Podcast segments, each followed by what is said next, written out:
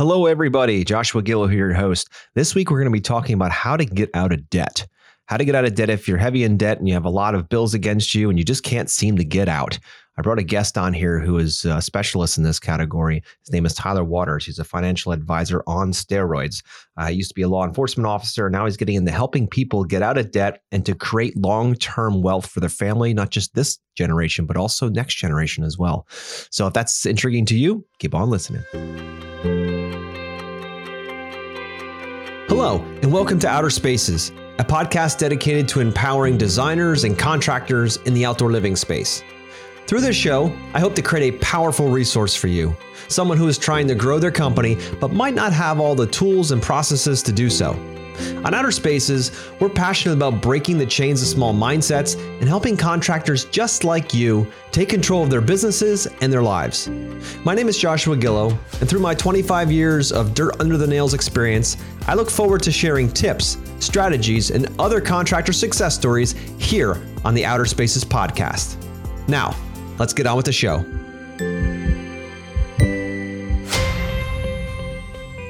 So, guys, welcome to the show here today. We have Tyler Waters on the show. He's a police officer. He's also a financial advisor on steroids. That's why he's on the show today, and a father of three. And I want to go deeper with Tyler into what it takes to get out of the hole, like get out of the, the debt, get out of um, just kind of living day to day and figure out how you can actually lay out a plan that you can get out of debt and start living the life you've always dreamed. So I wanted to have him on the show today, and uh, so welcome, Tyler. Yeah, I'm I'm thrilled to be here. I mean, this is this is awesome. Um, what you guys are doing is awesome. You guys are awesome, right? Just individually, but um, likewise, man. This yeah, is uh, this is cool. I'm excited. No, absolutely, dude. And thank you for all your service you've done for everybody and protecting and all that good stuff. I know it's not easy. Yeah, yeah. I mean, it's somebody's got to do it, right? anyway, so just for the listeners, you know, we back up our story here a little bit, how we all met, and Zach you know, Tyler and I, we all met back Ninja Warrior. Yeah. So 2018. Yeah. I believe it was 2018. I think you you got accepted to the show and then you came to our gym to train yes. like a couple weeks beforehand. I was looking for a place that I could go and try some things because I had never tried anything. I yeah, got on yeah. the show with zero credibility as far as ninja capabilities. But um, I spoke with a woman in Honesdale, which is up my way, and I was working in that area at the time, who had uh, some ninja interest. And we had spoken a little bit. And then she told me about the place in Brodheadsville, about uh, Pocono Ninja's gym mm. setup. Mm-hmm. And then I reached out to him, maybe directly. Maybe I just called the gym and said, "Hey, when do you guys have an open gym time?" Yeah, and it was like a Friday night, yeah, right, something like that. Mm-hmm. And and you, you know you were both there, yeah, and that like that was obviously the first time we had ever seen each other. Yeah, yeah. but I was already accepted to the show at that point. You were, you were. Yeah, what made you want to try out for it? Uh, so funny story. Um, I'm laying in bed with my wife. Right, lights are out. Uh, American Ninja Warriors on. We're just watching it because we like to watch it. And I am the type of person that has unrealistic confidence in myself. Mm-hmm. And I'm sitting there going, I could do that. Like I could do that. I'm going, why did he, why did he do that? Right. Cause that to me seems like an obvious decision and that wouldn't be the best way to attack that obstacle or whatever. Yeah. And she's like, you think you can do so many things. Like you couldn't. and I was like, no, I think I really could. Yeah. And I literally, she, because she was testing me, she was like, you know, yeah. pushing my buttons. I grabbed the laptop and I was like, how do I apply? And I started filling out the application. And I and I realized that it's like 75 questions long. Yeah. But I just started hammering away and hammering away and hammering away. And then I found out, well, you need a video. So I went out in the woods behind my house and it's like, it's it's cold. I don't know what month it is, but it's cold out. There's snow on the ground.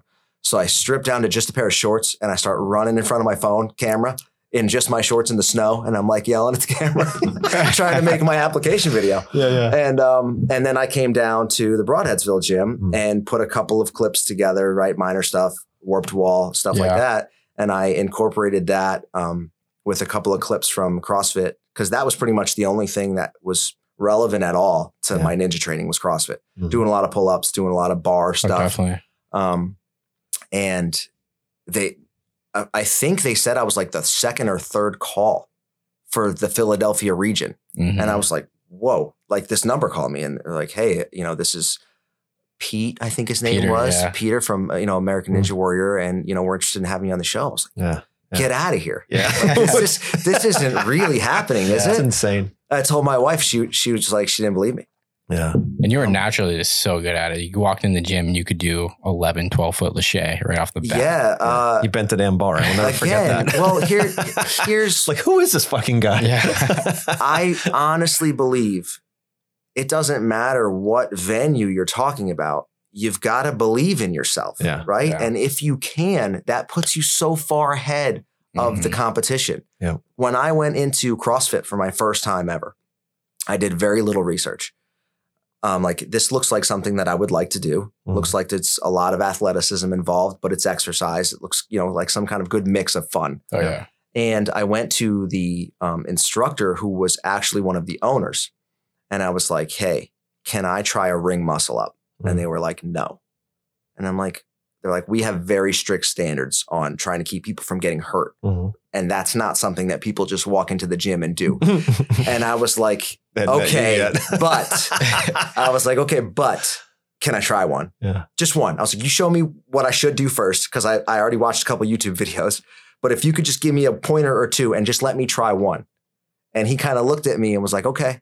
Right. He's like, all right. And I think he expected me to embarrass myself. Mm. And um, he goes over, he gives me a pointer or two, and I get up on the rings and I'm like, okay. And I'm getting a little swing and I missed the first one. And I was like, wait, wait, wait, one more. You got to give me one more try.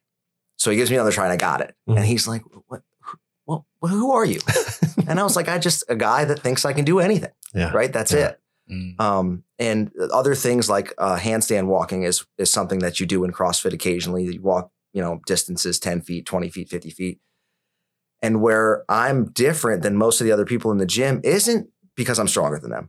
It's not because I'm faster than them or more athletic than them, but I'll try anything. Yeah. So when they were like, hey, handstand walks, well, if you can't handstand walk, you're going to do a handstand hold against the wall. Well, I didn't even think about going to the wall.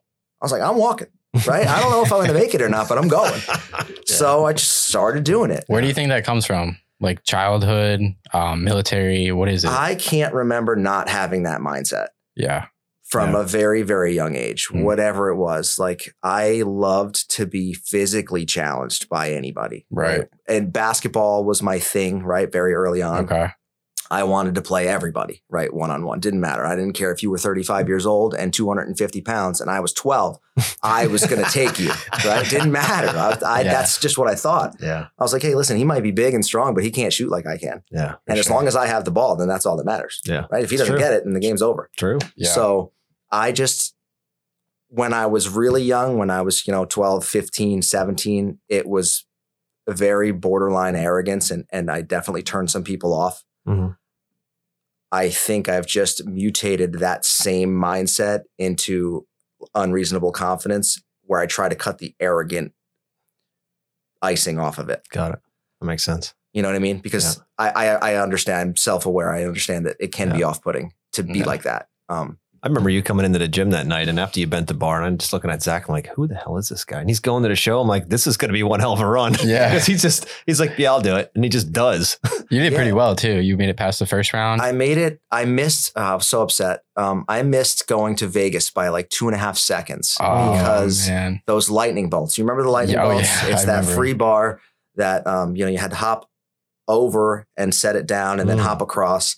And the first night I made it to that obstacle, like ninth or 10th fastest in the field, which is what got me to the city final. Yeah. And then on the second night, I hit the bow ties way too hot. I, I lacheyed into the second bow tie and almost hit it with like my crotch. Oh, yeah. And I couldn't get out of it right away. Mm-hmm. So it took two or three extra swings to get off that oh, obstacle. Yeah. And that crushed my time. Mm-hmm. And had I had I done my first run, the second showing, right. I would have made it to Vegas. Dang. Um, also in hindsight, if I had known what a cross grip was, yeah. Oh, you didn't do that? No, oh, I, I did a straight, straight grip, grip yeah. which is why it, the Roll. bar rolled on yeah. me both times. Yeah. But had I known what that was, I still to this day think I could beat that obstacle. Yeah. I remember I remember a little bit from the show when you were there. You were just so pumped up like before your run. I remember. Yeah, I mean it like, was awesome. Like like you were like screaming to yourself like everything. like how many guys get to go on American Ninja Warrior? Yeah. Right? Like yeah, somebody somewhere along the way decided that they wanted me to be on the shows. Yeah. That's awesome. for Yeah. sure. right? Like that's crazy. I love it. Yeah. So, all right, obviously, Ninja Warrior. We can go on for days talking about Ninja. Yeah. Um, obviously, a police officer, and you get to see all kinds of crazy stuff. How long have you been a police officer? Uh, it'll be 10 years Okay. this June. Um, and I, in the midst of that, I was in the National Guard for eight years also. So Okay. I have the Army police thing is called all commingled together Yeah. and it's all generally the same time frame. So, um, yeah, that was, that came from me ditching my athletic desires for what I thought was a practical decision. Because Hmm. when I went to college, I was an athletic training major. And my tail end of my sophomore year, I changed tracks to criminal justice. Hindsight, I would not have done either. Um, but I, I, somebody decided to fill me in on what my life would look like as an athletic trainer Mhm. which is most likely going to be high school or maybe small level college. And it's nights and weekends. Yeah. Nobody plays games during the day, right? Unless it's football, which is on the weekend. So it's not a highly profitable profession, right? If you're a high school athletic trainer, you're probably making like $30,000 a year mm-hmm. Yeah. right? Yeah. So so to have a family and to give them things and to have options and to give them the life that I want to give them wasn't really feasible on that salary. Yeah. And to give them any time would have been unreasonable because they're going to be at school all day. I'm going to be home all day, and then as soon as they come from home, home from school, I have to go to school to tape ankles and and and do whatever it is. Yep. So I I switched to criminal justice because of the lack of guidance. It was just easy Yeah. and I knew I had some friends that were doing it, and I I had an idea that I wanted to go to the military outside after school uh, for a couple of reasons to help pay off my debt, but to go experience something and get some more of that physical uh, challenge that I Mhm. liked so much. Mhm. Um, and had no idea what I was going to do though. Um, prior to meeting my wife, I had a, a small plan of just being a military guy. But once I met my wife, which was my fifth year of school, I met her probably the tail end of my fourth year. And then once we got pretty serious, I decided that I didn't, want to leave her forever, right? Yeah, and just yeah. go be a military guy. So I had to kind of hybrid the plans and go National Guard, where which allowed me to be home Yeah. um, but still do it. And then I started working right out of college at a federal prison, um, which is up also in Wayne County. Interesting, to say the least. Um, maximum security penitentiary. hmm Um, a lot of really great guys in there. You know what I mean? As far as the employees, like a lot of really awesome guys that work in there. But to be in there for eight hours a day, for five days a week, for you know Yeah. decades is It's a crazy. lot. It's got to do something to your head, man. I God bless those guys. Yeah. You know, because I don't think I could do it. I don't think mentally I could handle that that's this is it, Yeah. right? Because mathematically, 25 years there is eight years in jail. Right? Just Mhm. because a third of your day is spent there. yeah. So a third of your career is actually inside. So eight Yeah. years, Yep, eight yep. plus years of you being in prison. Right. regardless of whether or not you're in the cell or out of the cell You can leave, you're, you're, in still there. there. you're in there, Right. right? That's that's your life for Yeah, eight hours yeah. a day, and and it was just not something that I could see myself sticking with long term. yeah. Um, so then I just started applying for places like the you know the job that I have now with the police force, and Mhm. I got one. Yeah. and I got Yeah. out. Yeah. and now I breathe fresh air, Yeah. which is nice. Yeah. Deal with the crazies on the outside. Yeah, a little different, right? Yeah. Um, you know what's weird is that inmates probably respect the rules more than the public. Really? Yes. Hmm. Because when you're in a prison, you know what the rules are. You have to know what the rules are, Mhm. right? Because you're held to them by the minute, Mhm. right? Yeah. Daily, every single day. When you're out in the public, you're not really held to the rules by the minute. Most of your life goes unnoticed, Mhm. right? We're not everywhere. The police aren't everywhere. They can't see you when you're in your house. They can't, they don't, they aren't typically behind you when you're driving down the road. Yeah. Maybe occasionally, but not often. Less than 1% of the time, I would imagine. Right. So you can get away with some stuff. Well, when you're in prison, You get away with anything. you're not really getting away with a whole lot. Yeah. You might here and there, but not much. Yeah. And their freedoms, the little freedoms that they have, like getting phone time Mhm. or being able to buy commissary like ramen noodles and and Ben and Jerry's, you know, little pints, that matters to them. Yeah. Right? That's all they got. Mm. So to get that taken away is significant. So they're and I'm not kidding you, they are better at toeing the line than most of the public. Interesting. They have to be. Yeah, yeah. It makes They don't really have a choice. Yeah, it makes perfect sense. All right, so you're a police officer. Now you're into, you know, now you're doing financial advisor, like I said, on steroids, because you're not just a guy telling people how to use their money, but you have a lot of options for people. And that's really what I wanted to target this podcast at is getting into, because you can help people with a, an opportunity to take a look at what's going on in their financial world. Um, and I want you to talk deeper into, you know, the analysis that can be done and how to help people that are out there struggling. You know what I mean? Maybe they they spent too much in a certain area and had a bad year, or bad, you know, set of principles or luck that came through their life. And now they're trying to piece it back together, but have nobody to to help them through that. So how do you help somebody that is that is struggling financially? How do you what's like the first steps? What are some of the um, different ideas you can share in order to help people that are struggling? Well, you mentioned it on the introduction. You said the word plan. That is it. If you don't have one, you're you're setting yourself backwards. Yeah. And uh, Dumb and Dumber was on TV the other night, and I caught a piece of it. And it's the piece where Harry and Lloyd are driving in the sheepdog, Yeah. and Harry falls asleep, and Lloyd goes the wrong way, away from Aspen. Mhm. And he drives in the wrong direction for like five hours. And then Harry finally wakes up and realizes that he had been going in the wrong direction for five hours. And that's what like a lot of people are in their financial world, in their financial bubble. They've been driving in the wrong direction for five hours. Yeah. Well, once you realize it, now you've got a choice to make. Yeah. You can either keep going and figure out where that takes you, or you can reroute and and still have a chance to make it to where you're trying to go. Yeah. That's also implying though that you know where you're trying to go. Yeah. Harry and Lloyd knew where they wanted to go. They wanted to go to Aspen. Yep. Where do you want to go? Yeah. Do you want to retire? When do you want to retire? Do you want to work till you're 80? Would you like to retire when you're 50?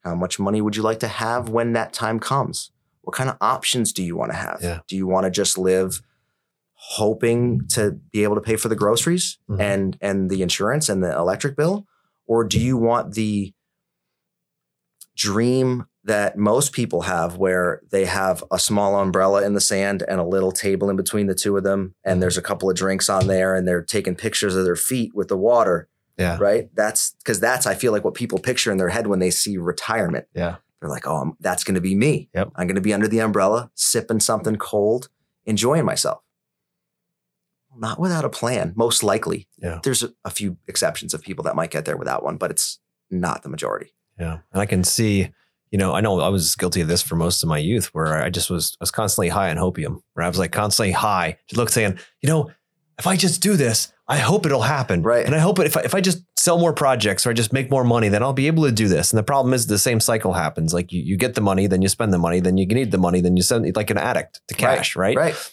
And if you aren't putting any of that away, it took me a while to start realizing that to put, you know, 10%, 20% away each month, and eventually that starts to stack up. And then you have some actual cash to do something with.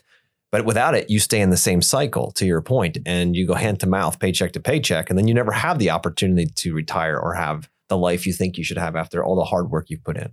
Right. Um, there's a lot of pieces to the puzzle.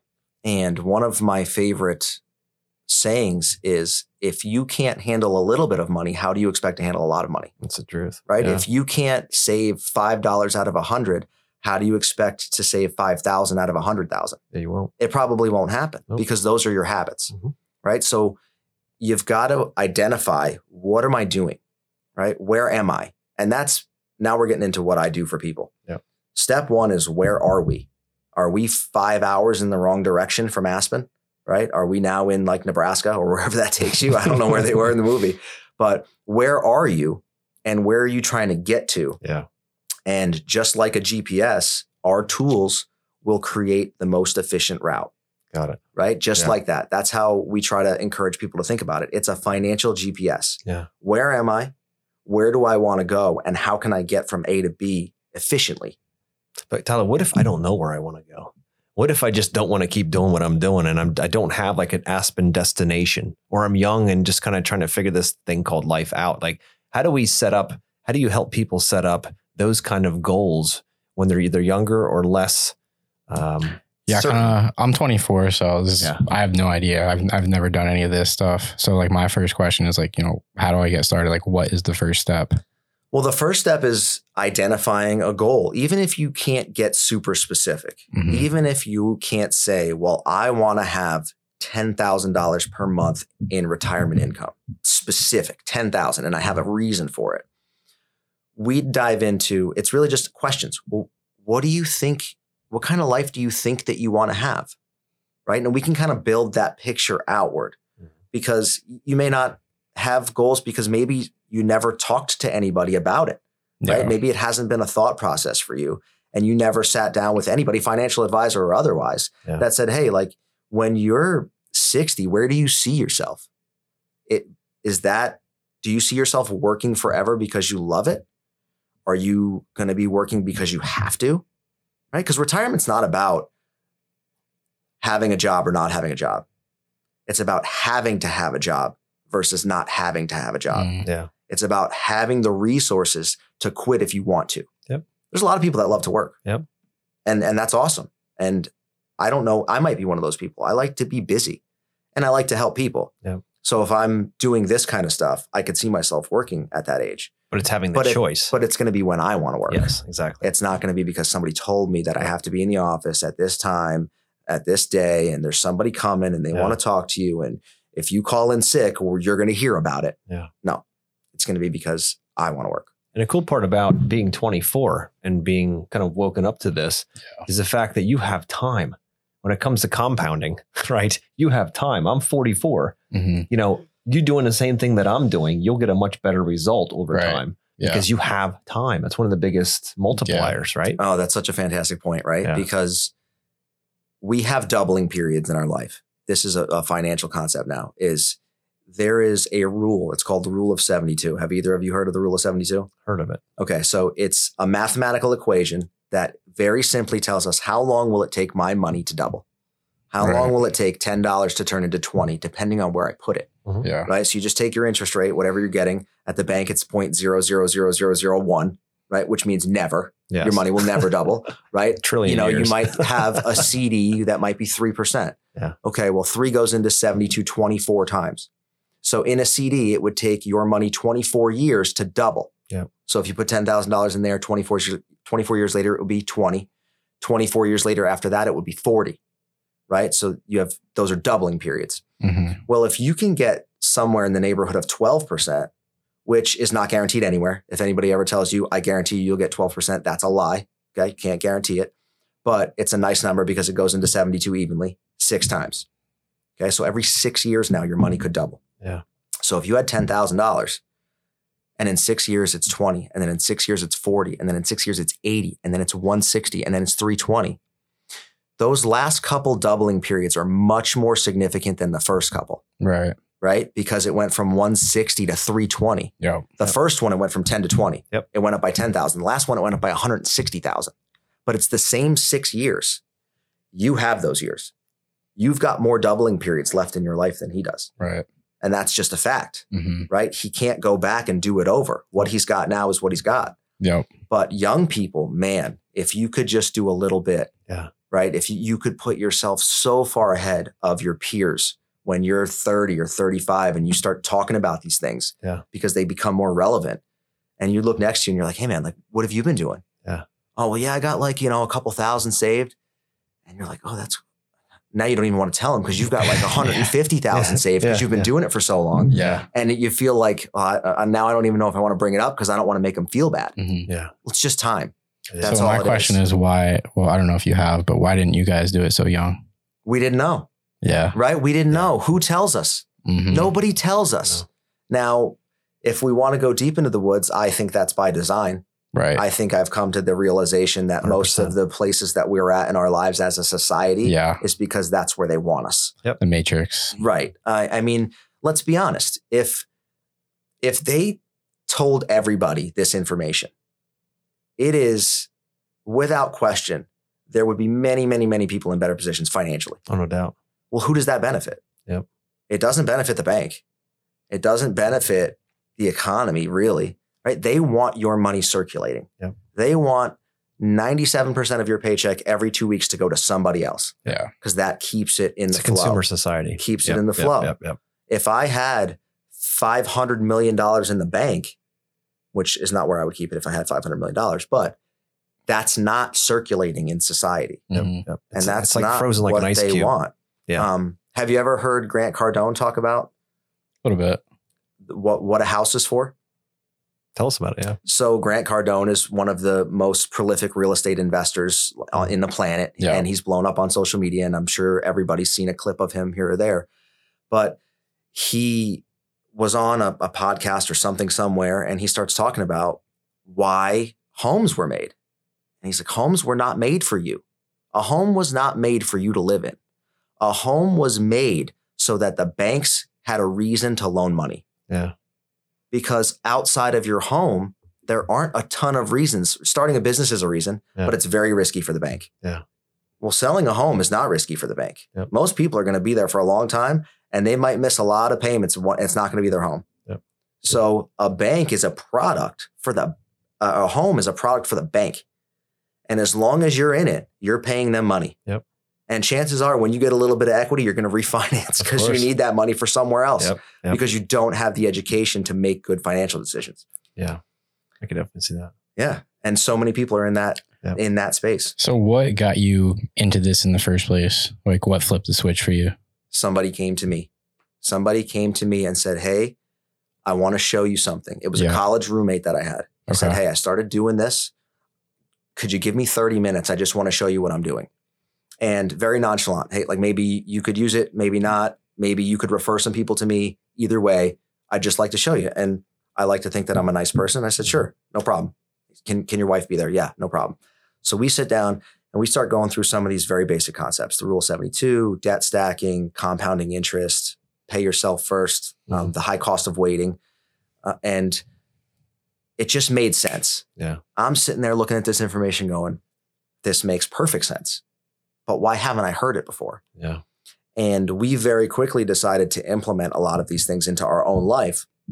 And we changed our insurance program and we invested our kids money like so most people have a savings account at the bank for their kids Yeah. that's earning that same zero zero zero zero zero zero one percent interest not growing at all Yep. knowing that they're not going to use it for a decade or more well what could that money be doing Yep. it could be growing it could be building Mhm. but but it's not so we invested the kids money we changed our insurance program i rolled over an old retirement account that was just sitting um, allocated improperly reallocated the the current investment program that i had and after the third or fourth meeting the guy who was doing all this for us because it wasn't my friend he was still in training phase Mhm. right? he was still learning the process he looks at me he's like this you seem to like this i'm like i do like this a lot i like things that make sense and in case you guys didn't know I, I have a rubik's cube at my desk at work Okay. and i solve it at least once a day Oh no shit. Okay. it just makes sense Yeah. when you see it all come together and Mhm. it's finished it's so nice Mm. there's people at work that will mess it up on me on purpose Yeah. and then leave it on my desk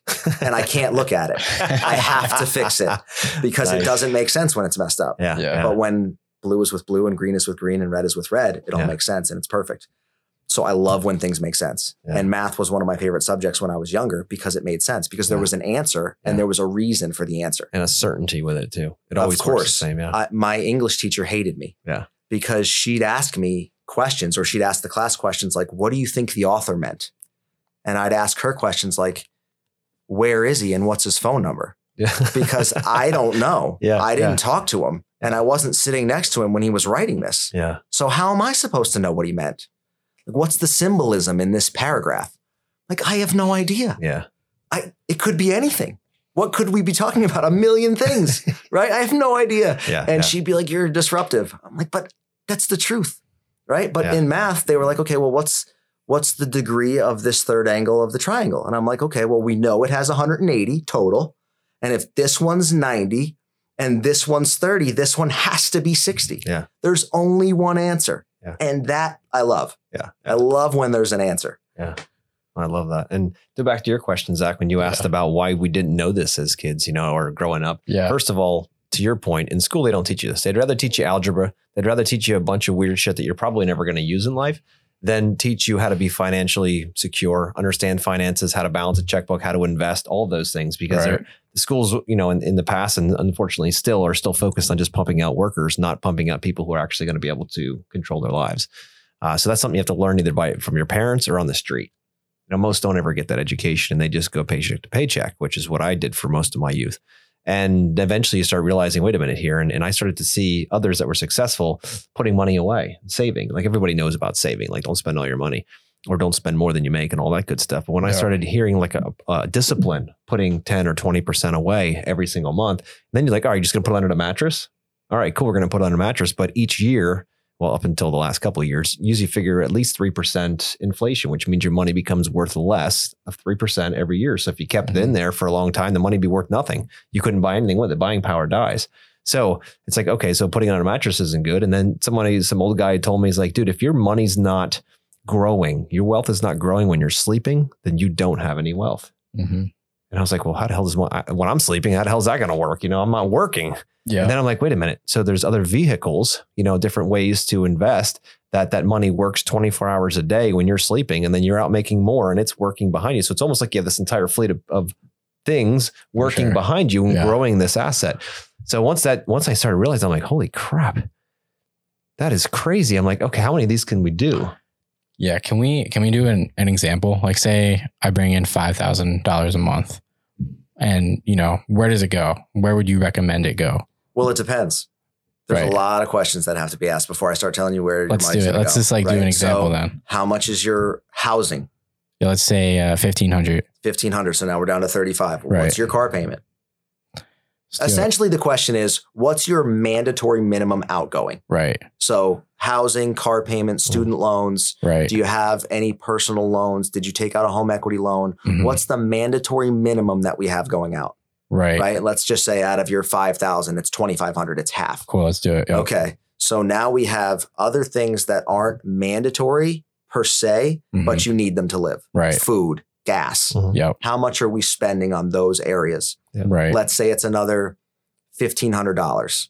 Let's right. say that you're married and you have a kid and, and food is, is, there's a significant food bill every month. It's got to get paid. Maybe or you just go to the store and buy food anymore. Right. right. So, um, so now we're down to what did I say? 25, 15. Now we only have a thousand dollars left. Yeah. Well, now we, now that's all we have to make a plan with mm-hmm. because the first 4,000 is off the table. Right. Can't use it. Okay. So now we need to talk about a couple of other things is if, does your wife work? Does she bring income into the household? Mm-hmm. Because that matters. Because imagine a scenario where your wife doesn't work or your spouse in general. This could go either way, obviously, mm-hmm. male or female. Your spouse doesn't work.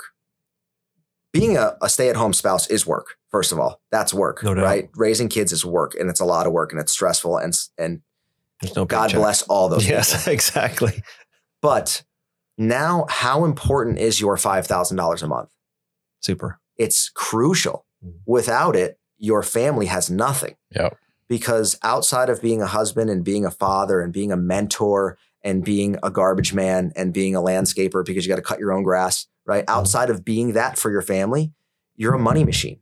Mm-hmm. They don't survive without your money. Right. So the first, the foundation of a financial plan is what if you're not here tomorrow? Insurance. Right? We all pay for car insurance. We all pay for home insurance. We all have all these insurances yeah. that we just pay and we don't even think about it. But there's a lot of people who don't have life insurance. And it is the only one that will pay your family if you're not here. Yeah. Right? If your car breaks down or you smash it into a tree and you didn't have insurance, that would be tough, but you could make it out. Right. If your house burned down and you didn't have home insurance, that would be really difficult, but you're still here and you could battle your way out of that situation. Right. You could get another job. You could do all kinds of things. You could file for bankruptcy, get that debt forgiven, right? It's not a great look on your credit history, but you could do it. If you're not here, all options are off the table. Yeah. So how much do you need? Right? Because that's the second question. Do you need it? And in that situation, you have a spouse, you have kids, you have bills that need to get paid. Yep. And you don't have a pile of money sitting at home, then you probably need it. Well, now how much do you need? So now we make that calculation because the first piece of that thousand that I'm going to recommend is protection. We have to protect from the worst case scenario, which is you not being here. Right. So let's say that's $75. Okay, now we have 925. Okay, now we look at debt. I'm going to go to debt next because having a retirement savings is great, But if you get to retirement and you have $7,000 a month coming in, but you still have $5,000 a month mandatory going out, Mhm. well, you only have $2,000 a month. Yep. But somebody who has no debt that only has $4,000 a month coming in has $4,000 a month coming in. They're wealthier than the person with 7,000 a month coming in because they don't owe anybody any money. right. See that? Yep, See what, yep, what I mhm. mean? So now we're going to look at your debt plan because the debt plan is an interesting beast because it's not necessarily how much you throw at it, but it's how you throw it that matters. And we this is just a tool. I put it into a tool. The tool tells me what's the most efficient way to beat this. What's the most efficient way to get up this warped wall? Right? Is it a three-step jump? Is it a mm-hmm. four? Are you shorter? Do you need a four-step jump? Right. What is it? Yeah. And we can figure that out because how important is it to you? Because it's all personal. Everything's personal. Mhm. How important is it to you to get out of debt? And if you tell me scale of one to 10, it's a 10. Okay, Right. well, I might allocate a little more there. Mhm. If you're like, well, I'm kind of, you know, sublime to debt, I just think it's going to be around forever. So I'd rather not put extra money there. Well, then we don't have to. Now we're still going to utilize some strategies to get rid of it Right. but we might not allocate mo- as much money towards it. Then we start looking at other things like saving for col- your kids' college or saving for retirement. Are we maxing out things like a Roth IRA, which is the single greatest tool any human being can own if they qualify for it? Because it's the only place that you can put money and grow it that the government's not going to come in and take a bunch of it. Right? It's tax free growth. Yeah. What was that doubling thing that we talked about earlier? So the doubling periods, the rule of 72. Yeah. Right. So um, that's just a matter of, and again, that all goes into the calculation. So we're going to estimate essentially the tools will do it, but how many doubling periods do you have left? Right. To, to hit your mark. Yeah. 'Cause Wh- what's your Is mark? that just like a regular savings account? Like what is that? Well, that's, that's a different conversation Okay. because, you know, a, a CD might get you two and a half percent or 3% and bonds might get you five or 6%. So it just depends on your situation. And right, certain mutual funds Mhm. average, you know, you can, all you can go by is track record. yeah. Yep. Nobody knows what's going to happen tomorrow. And if they did, they'd be silly rich, right? They'd they'd have all the answers and they Mhm. would they wouldn't need me because they'd be rich. But I am going to look at what your goals are and what your tolerance is. How much risk are you willing to take? Because I'm really I'm willing to take it all. I can go through all the ups and all the downs because I understand that this is a long-term game. This is not an overnight thing. If the market crashes tomorrow, I'm going to wake up with a smile on my face because I can now get more out of my money. Yep. I understand that. Not everybody does. A lot of people hear that and they think fear Yeah. and they go, "Oh my goodness, I got to get out. The world is ending." Yeah. Well, listen, I if the if the market goes to zero and every business that you've ever heard of is now out of business, how much money you have in, in the bank is not your greatest concern because we got big problems, Yeah. right? Yeah. Yeah. So um, it's just a matter of tolerance. Yeah. And then we can look at different areas of, okay, well, if we invest here, this is what the 50 year track record looks like. And that kind of matches what you wanted. And this one kind of matches what you, what this person wanted. So you just, it's Yeah. very personal. I want Sure. to bump back to the debt part because you know when you think of debt, there's you know home debt, you know the debt that you have in your house, uh, the Mhm. mortgage liability that you hold. There's you know car loans, there's student loans, all of those things, and then you get into the credit card side. So not all debt is the same. When you look at it, like oh, I want to, I just want to pay my house off, but yet you've got you know twenty thousand dollars worth of credit card debt at twenty percent versus your house might be at five or six percent or three percent, whatever.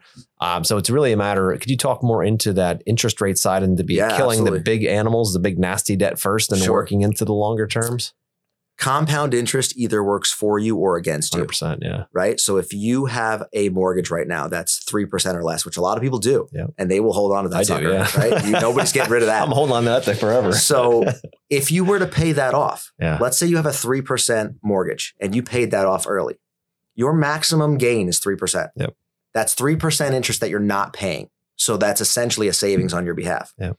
Well, if you have a 22% credit card, you should not be saving money. You should be paying that off because that's a 22% gain in your pocket by Yeah. getting rid of that, Yep. if that makes sense.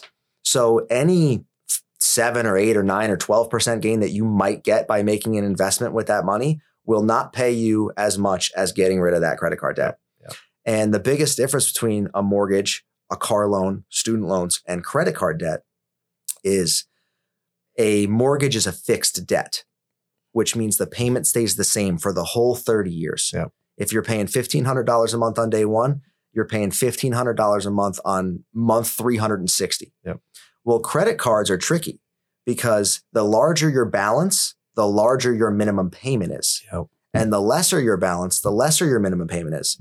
So if you are only carrying $1,000 and they tell you you only have to pay $25 this month, you're probably not even touching the principal. Yeah. You're probably only paying interest. Yep. And it's a trick that they're playing on you to get you to maintain that balance Yep. because that's how they make money. 100%. They are literally, they are making 22% a month. Yep. Which is astronomical. It, it's, yeah, It's it's crazy. it is. It sure is. Um, how much do you know about credit and like how to build credit like fast? Like any secrets with that? I don't think there is a secret to build credit fast.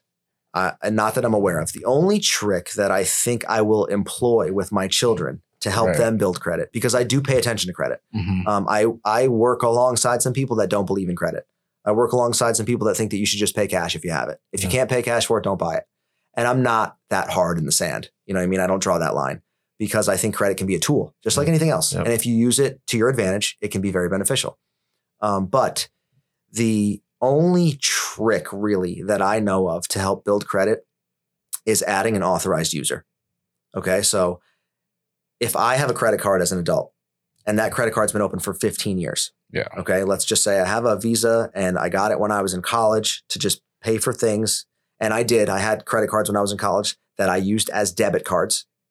Pay for the thing, pay it off. Pay for the thing, pay it off. Yeah. Helped me build credit very Mhm. early on. But if I still had that card and I add my 15 year old child as an authorized user to that card, my 15 year old child now has a 15 year credit history. Wow. They carry the whole history of that account. Yeah. So that's like a little hack that a parent could use to help their children.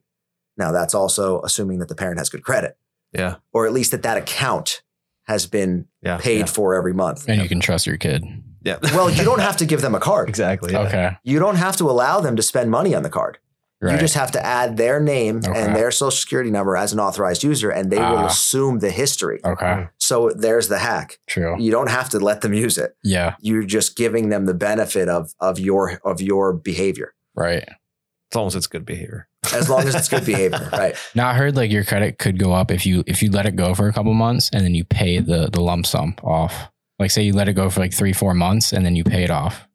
Well, if you let it go for three or four months and you're not on a new card that has some introductory 0% interest, Mhm. I wouldn't recommend that because Right. now you're accruing interest that you don't need. Gotcha. But Yeah. credit cards report monthly, at least monthly. And I think some of them report twice a month. And what a credit company is looking at is your what they call revolving utilization. How much of this credit that I gave you are you using every month? And they want to see it below 30. If you're below 30, they give you a green check mark. Hey, good boy or good girl. Thank you for not maxing this thing out, right? Mhm. Because that's slightly irresponsible. gotcha. But here's the trick with revolving utilization. Some people think, I don't want to have a lot of credit cards. Having a lot of credit cards is bad. But if I have one credit card and it's got a $5,000 limit and I spend $2,000 a month because I could, groceries, gas, whatever, that could Mhm. easily happen, but I pay it off. I have a 40% revolving utilization. Well, what if I had $100,000 worth of credit? What if I had 10 credit cards and each one of them had a $10,000 limit? Well, now my $2,000 a month is 2% of revolving utilization. Yeah. And it looks much better, For sure. right? And not only does it look better, I'm telling all the creditors that I can be responsible, even if you give me a lot. Mhm. Just Yep. because you give me a lot doesn't mean I'm just going to go start buying Bugattis and Lamborghinis, right? Yeah. I can handle a lot of credit. And that's actually something that I've done recently is I've accumulated six figures of available credit that I don't use. Yeah. But it's there. And the companies can see that it's there and they can see that I'm responsible with it. Right. Now, do you want to have a high credit limit? Is it is that is that a perk?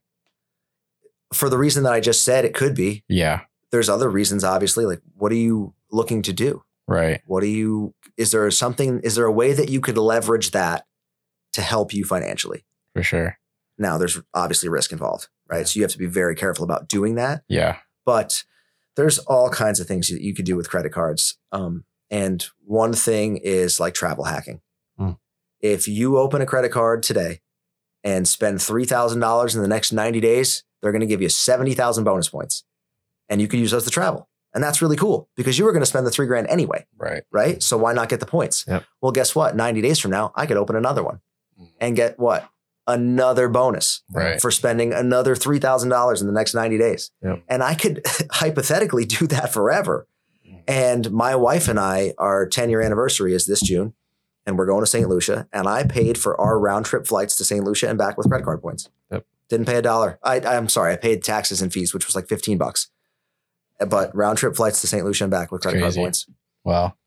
But you have to be smart. You Yeah. ca if you are Yeah. not the the disciplined type of person that can look at that as a tool and not a, you know, party card, you should do it. If you can't, then you should not do it. Right. There's so many ways to do that. I mean, we we paid for almost almost half of our trip to New Zealand with the family for a month Right. with points, and not just from that, you know, because a lot of credit cards will give you these, uh, you know, either points or whatever you pick up miles. And with businesses, you rack them up pretty quick, Yeah. right? If you run everything through, but the secret is to never pay uh, uh, any kind of interest. Right. So you, have to pay it off every, month. single month. You just run it through as a filter. As Exactly. a filter. We're going to Iceland this summer. The entire trip is paid for by points. Wow. So we don't have a dollar out of pocket for Yeah. this, and we just run it again. It's discipline. You Mhm. must not ever Right. pay interest, or it doesn't work. Because if you get ten thousand dollars worth of benefit, but you paid eight thousand dollars in interest over that time, you really only got two thousand dollars in benefit. But Josh, sure. what does this come back to? You're going into that with a plan. Of course, I have a plan before I do anything. run it. Yeah, I'm going to spend the 3000. I'm going to get the bonus points. I'm going to use them for this purpose and I am not going to be that's that is a plan. Yeah. Even though it's a very basic one, it's a plan and Yeah. it can be very effective. hundred percent. Plans don't have to be super elaborate. Yep. They can be very simple. Yep. No, I love that. I love it, dude. Any other questions for Tyler? Oh, I'm sure we do. Um, I thought you were gonna go next though. So, as far as credit cards go though, yeah. you could there's business credit Mm. and then there's personal credit. You don't necessarily have to run a business to be a, available to get business credit. Have you ever sold anything on Facebook Marketplace? Yeah. Oh, I think so. You're you're involved in e-commerce, Right. Right? You could potentially get business credit for that. Now, Mhm. what are you going to use your business credit for? I don't know. But you could get the card and you can get the bonus Right. and then you, you can use it for your personal gain. hmm right? There's all kinds of things you can do. There, the the biggest credit hack going on the planet is e-commerce, because you could hypothetically start an e-commerce store. You could get business credit. You could buy all of your products with that card and then sell them for a 15, 20, 25% gain. Mm. You got to pay your platform. You got to do all that stuff. And then immediately pay it off every month. Yeah. So imagine if you did that with 10 or 15 or $20,000 Yep. every month. Now you're getting 10 or 15 or 20,000 points every month just for operating your e-commerce store. For sure. So imagine Yeah. having 240,000 points a year. You could go places Do we sure can? and it wouldn't it wouldn't hurt you. Yep, that goes pretty quick and it Yeah. adds up pretty quick. And we, I know we've been using cards. My wife and I have been using cards in our businesses that are two points for every dollar spent, Right? right on everything. Yeah. So they adds really quick. Yeah. And then it's it's it's an amazing amazing thing that someone told us years ago. We jumped into it, and then our personal cards tie into our business cards. So Mhm. all those points pull together, and then you know within a short amount of time, you've got a million points, and you're like, holy crap! Like now we can go places. now, have you how deep have you gone? Meaning, Are you using transfer partners or are you using the American Express portal? Or are you using the Chase portal? Yeah. So going through the um, when we then do the actual acquisition of whatever we're going to Right. buy, You're buying the flights or you're paying for the hotel room. and then just it does the redeeming it through the system itself. so you're there's another level, to this. Okay. Yes. I'm here to listen. So your credit card points are always more valuable if you transfer them to the partner. So if I'm going on a trip Mhm. and I want to fly JetBlue, JetBlue is a partner of Chase. Okay. And this has happened. This is real experience. This is not me just hypothetically you to Yeah. death. Yeah. I looked at the cost of the flight through the Chase portal, Yeah. and it was say 115,000 points for the two two tickets round trip. Yeah. But if I created a JetBlue account and paid through JetBlue's website with JetBlue points, Yeah. it was 88,000 points. Hmm. So I just saved myself 30,000 points just by transferring them from Chase to JetBlue and buying them over there. So you have to make sure that the partners work together. Every credit Yeah. card has partners and Yep. you can see what they are. All you have to do is log in Yep. and you Yep. can go to travel partners and it'll tell you and it'll give you all the airlines and it'll give you all the hotels and it'll give you all the whoever. yeah. And a lot of times, if you catch it right, there will be transfer bonuses. So you might be able to transfer two points for one, right? And that all that is is, is a simple change from am I going to stay at a Hilton or am I going to stay at a Marriott? Yeah. Because they might both be partners. Well, if I have to pay for the Hilton and it's 200,000 points, but I could transfer two for one to Marriott and it's two miles down the street, or a lot of times they're on the opposite corner. Yeah. Well, why not stay at Marriott? Because I can get it for half the price. Like that. You know what I mean? so there's yeah. there's levels for sure. Yeah. I've got American or yeah, the American Airlines card as well for Mhm. business. And it's great because it too, I think it's two points per or at least one and a half per, and it goes Right. toward, you know, status and all that too. So Yeah. you can do it by actual, you know, connections legs by flying or just by, you know, moving monies through each month, which is nice. And uh, but there's just so many benefits. But the secret to all of this, guys listening out there and girls listening, is to never pay interest. If you can't pay it off every single month, don't even try this. If you don't have a purpose for what you're doing, don't do it. You don't If plan. you don't already know what you're going to do with it, Yep. don't do it. Yep. Because there's a di- an additional level to the credit card point game is business cards at Staples. A lot of business credit cards will give you extra points for shopping at Staples because the only thing you can buy at Staples is business supplies. Yeah. What else could you buy at Staples? Yep. Not besides maybe the candy bar that's by the register. Staples will sell gift cards, right? MasterCard gift cards, whatever. That's a Staples purchase. And they will do 5x points at Staples. And you could literally go and buy $2,000 worth of gift cards at Staples and get five times the points. So that's 10,000 points that you just got from Staples. Yeah. And all you're going to do is pay for your groceries or whatever with the card, with the gift card that you purchased. yeah. Because five times points on the gift card is worth a lot more than two times points on the groceries. Makes sense. So you've just beat the system uh, Mhm. hypothetically. Yeah. There are people that dedicate their lives to But figuring this stuff yeah. out. And I just want to preface this entire podcast with saying none of these ideas are my own. Yeah. Right? I learn from people. Of course. All I do is listen to people smarter than me Yep. and adopt some of their stuff Yep. and soak in the the experiences that they've had. Like you guys, you know, Yeah. I, I just want to be around people who know things. Yeah. It's so cool. I want to be the dumbest guy in every room. Yep. Because all that means is that I've got something to gain. Mm. I've got something to learn from whoever it is that I'm sitting with, because that's the only way we grow, right? You've got to, you've got to take pieces of everybody that you come across and, you know, find a spot to mold them in so Mhm. that you could be bigger or better or more capable, or I could provide a better service to a potential client. 100%. That's, I mean, that's what it's really about. Definitely. What's your favorite part about doing this for people? The impact. Right. right? Because there's a lot of people that are just hopeless for good reason. We've got a system that's set up to keep them hopeless. Yeah. We've got a system that's set up for people to never have any light at the end of the tunnel. They think that they're just going to work until they die. And then hopefully, maybe their kids will get the house, maybe, but that's assuming that it's not, it doesn't have a reverse mortgage and it's already property of the bank and it's all this stuff. Like you, it doesn't matter if you're five miles in the wrong direction from Aspen or a hundred, you can turn around. Yeah. You can. It, it might it might be more difficult, right? But that's okay. Life is not easy. It's never going to be easy. And especially if it's worthwhile, it's definitely not going to be easy. Yeah. So just because it's hard doesn't mean you can't do it. Just because you're 44 and not 24 doesn't mean you can't do it. Now, it might take a little bit more discipline. It might take a little more effort. It might take a little more income because some people just don't have it. Yeah. Some people's plate is full and there is no extra. Okay, well, how do we do that? That's another conversation. Yep. Right. And that's a conversation that I'm willing to have with people because guess what somebody did for me? Somebody was willing to sit me down and teach me how to do what I do Yeah. and gave me another avenue to earn income for my family and change my family's life Yeah. because of what I can now do for others. Yep. I do that for people. Yep.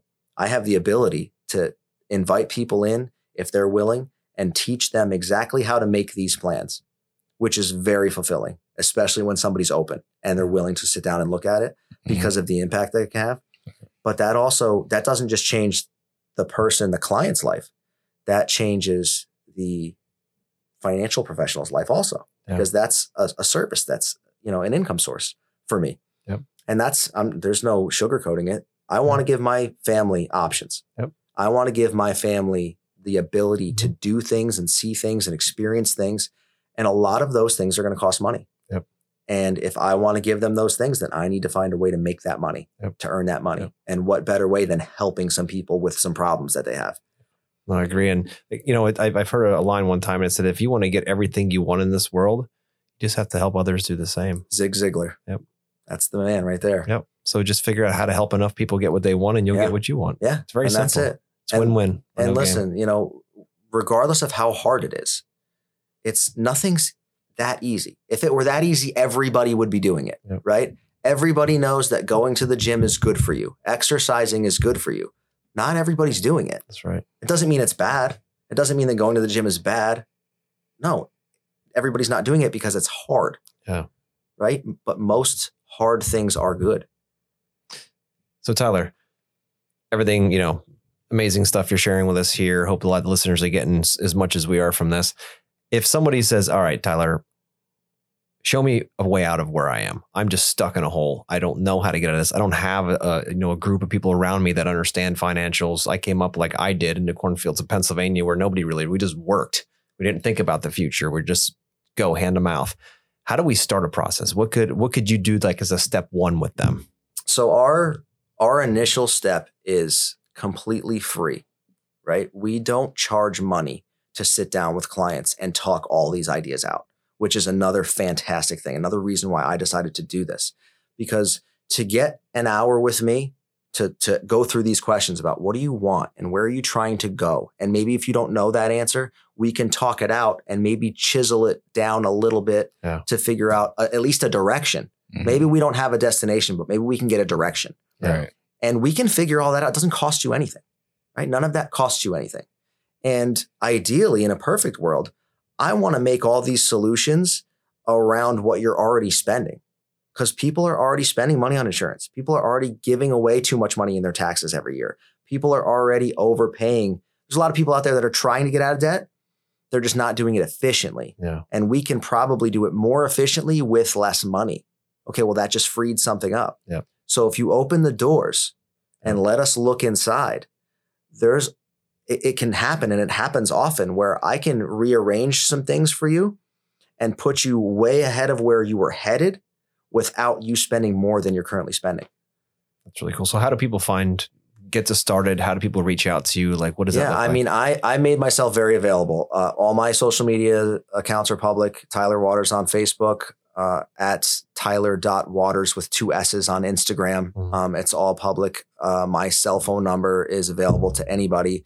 Um, I do have a landing page website um, that we can maybe tag in the in the notes Okay. of the. what of is the- that? Do you know? Uh, I can pull it up on my phone. On Instagram, is it Tyler Waters or is it Tyler Waiters? No, I changed it Oh, you just because I changed it. wanted people to be able to find me. Yeah. So there was a time in my life where I didn't want anybody to find me. Okay. and that has changed. Got so now I want people to find me. So I Yeah. changed my handle a little bit to be more accurate, but I couldn't sure. get Tyler Waters.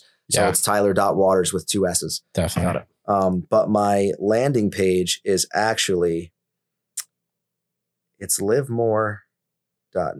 It's livemore.net slash Tyler Waters. Got and it. that'll bring you to a landing page. And if you take that route, I actually have a scheduling link in there where people can literally just click. My schedule will open up. If there's Yeah. an available time, they can click on it, book it. I'll get a message. They'll get a message, and I'll know that they want to. They want to have a talk. Cool. Um, but I, you know, I'm, I would love to help everybody. You know what I mean? Like, there's no good reason to just keep waking up every day hopeless. Yeah. There's there's somebody out there that wants to help you. I promise. I promise there's somebody that wants to help you. But if you don't present yourself as somebody who's willing to accept help, you're just not going to find it, Yeah. right? Hundred percent. even if you don't ask for it, sometimes you just have to have your ear open. And if you have your ears open enough, have you ever heard of the red car theory? Nope. Tell us Okay. Zach, you drove here today from your house. Yes, sir. How many red cars did you see? I'm gonna go with uh 62. Oh, but do you know that? No. Okay, so uh, that you can think of, and you're sure. How many red cars did you see? Zero. Okay. But if I told you before you left your house that I was going to give you $100 for every red car that you saw on the way here, Yeah. would that have changed things? 100%. Okay. So opportunity is exactly the same. hmm If you wake up every day and you are not looking for opportunity, you will not see it. It could be right there. Right. It could be next to you at the red light. It could be right next to you parked at the CVS. It could be right in front of your face, but because you're not looking for it, you didn't see it. Right. They're all over. There are people willing to help you all over the place, but if you're not looking for them, you won't see them. It's a really good point. Absolutely. Absolutely, man. I certainly appreciate you coming on here and uh, sharing what you do. And I certainly hope a lot of listeners go and reach out to you, especially if they're struggling or even not struggling. They just want to create a plan. I know when I first started, I had no idea where I wanted to go. I was just, I was going to do the same thing my parents did and just work until I, you know, just can't anymore. Yeah. And at a certain point, I said, it's just not how it's going to work. And I think there's more to life than that. When I saw people around me becoming financially free and becoming, you know, kind of working in their own world, creating their own destiny, I said, how can I get some of that? And it was all because I started to create a plan and I didn't have all the answers up front. I did not. When I first started out, I'm like, I don't know what I want. I just don't want to do this, or I just don't want that. Right. Right. So that's a start. Yeah, right? of course. That's a start. How much money do you need to retire? I'm like, I don't know. I'm a pretty simple guy. Let's start with something Right. and then see how that Right, something works and then adjust up or down. And then because in five years from now, 10 years, 20 years, things are going to be different. Yeah. Absolutely. So start somewhere, start with something. Absolutely. And it's made all the difference in my Mhm. life. So I can say that I'm a huge fan of this kind of thinking and Yeah. planning. And if it wasn't for the financial planners in my life, I wouldn't be where I am right now. So um, I'm very blessed and very privileged to have them in my life. So reach out to Tyler. He is the guy that's going to help you get from where you are to where you want to go. And it's all because he can help you put together a plan and then introduce you to some options that'll help protect you. So you don't have to stay up at night thinking, what am I going to do for my family if, if I die or if I get sick or something happens? Yeah. It's, it's crazy how simple that can be handed off to somebody else. And there's nothing wrong with getting a second opinion. Yeah. Maybe you have a plan and maybe you're not sure that that plan is getting you where you want to go. Yeah. And or as can get a second efficient as it could be, right? Right. Maybe someone So, else has a faster hey, idea. Maybe have somebody else take a second look at it. Yeah. I'm not promising you that my plan's going to be better than the one that you're on, but it's worth having a conversation, isn't it? Yeah. not it worth just finding out, Exactly. right? Because there may be a piece that you could use. Just like I said, Yep. if you're around a bunch of people that are smarter than you, you may not agree with everything that they say, but maybe there's one thing that they said Yep. that could be really useful for you. 100%. That that's the same scenario. Well, I appreciate you coming on, Tyler. Yeah. This has been great. I've enjoyed myself. This Zach, is any last questions or comments? No, I'm good. It was awesome. Cool. Thank you, sir. Amazing. And I, uh, reach out to, to Tyler, and he's going to help take you from where you are to where you want to go.